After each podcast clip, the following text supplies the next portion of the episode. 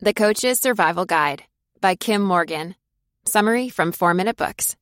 Written by Luke Rowley. One sentence summary.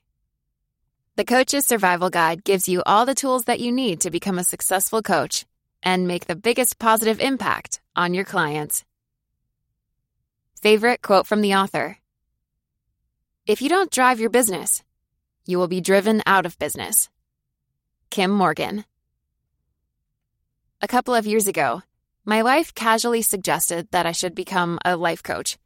I tried to pay careful attention to her advice because whenever I follow it, my life gets better.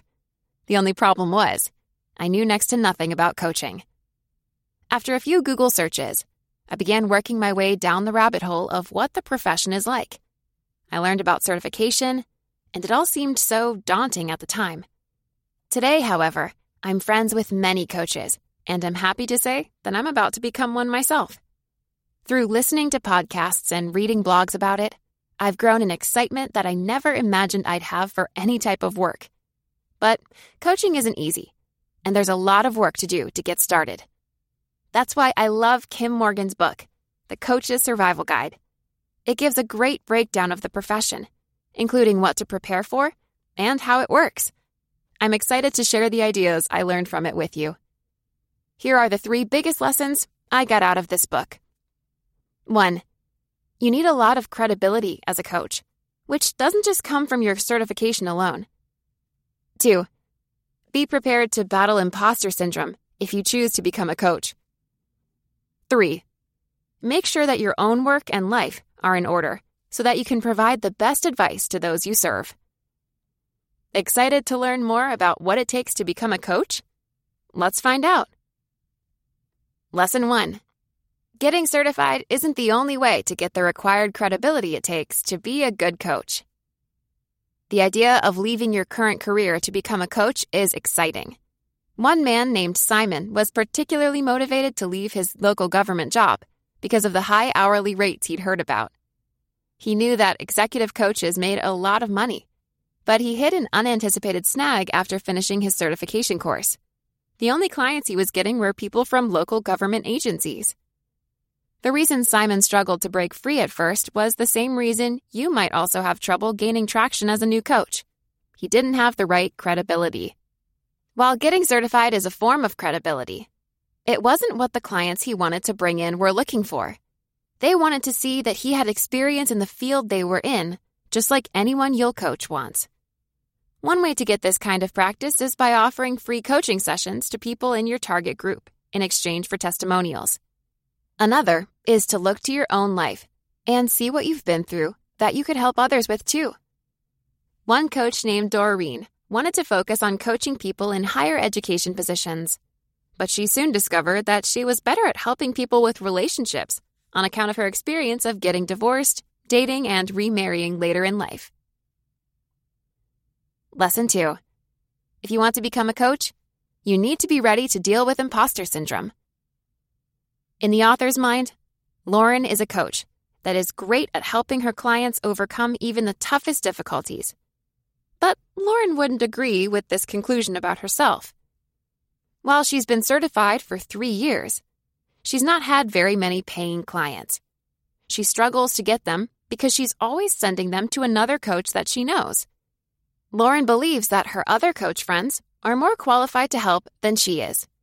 This is called imposter syndrome and is something that all new coaches deal with.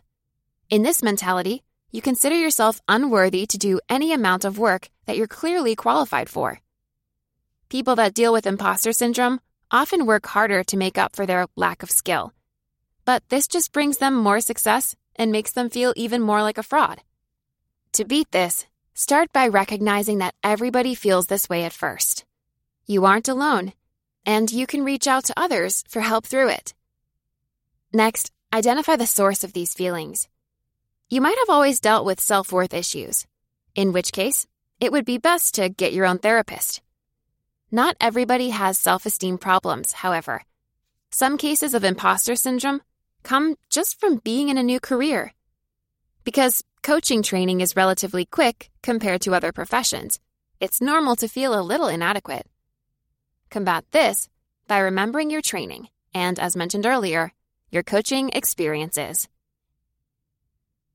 Lesson 3 To give the best advice to others, you need to get your own work and life in order first. If you get excited about your passions like I do, you might struggle with letting them overrun your life.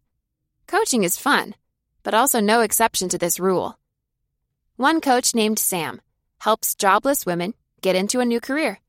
Her clients love her so much that they keep up with her years after they stop subscribing to her coaching packages. This sounds wonderful, but there's an untold dark side to this story. Sam took too much time reconnecting with old clients that she let the rest of her life go downhill. It's easy in this profession, as in others in similar fields, to put others' needs above your own so much that you don't take care of yourself. Some coaches even forego using the bathroom because they don't want to interrupt a coaching session. This behavior sounds benevolent, but only makes things harder for you and your clients. When you do have a healthy work life balance, you've got the energy you need to give your coaches your best attention and advice. To get that balance, look to improve your self esteem. It's common for people to feel useless when they're not working, so they work more hours. Their quality of life outside of work deteriorates, and then so does their productivity while on the job. Also, find other hobbies and passions that you can devote your time and energy to. Ask yourself what you liked to do as a kid, for example. The Coach's Survival Guide Review. I've been reading up on coaching a lot recently, and I have to say I really enjoyed the Coach's Survival Guide. One of my favorite parts was how simple and actionable the advice is. It seemed to be geared more toward those who choose to get certified as a coach, but there's still a lot of good information in here for non certified coaches, too. Who would I recommend the Coach's Survival Guide summary to? The 35 year old office worker who is considering becoming a coach. The 59 year old executive that wants to learn more about how they can coach their employees better. And anyone who wants to get started with life coaching.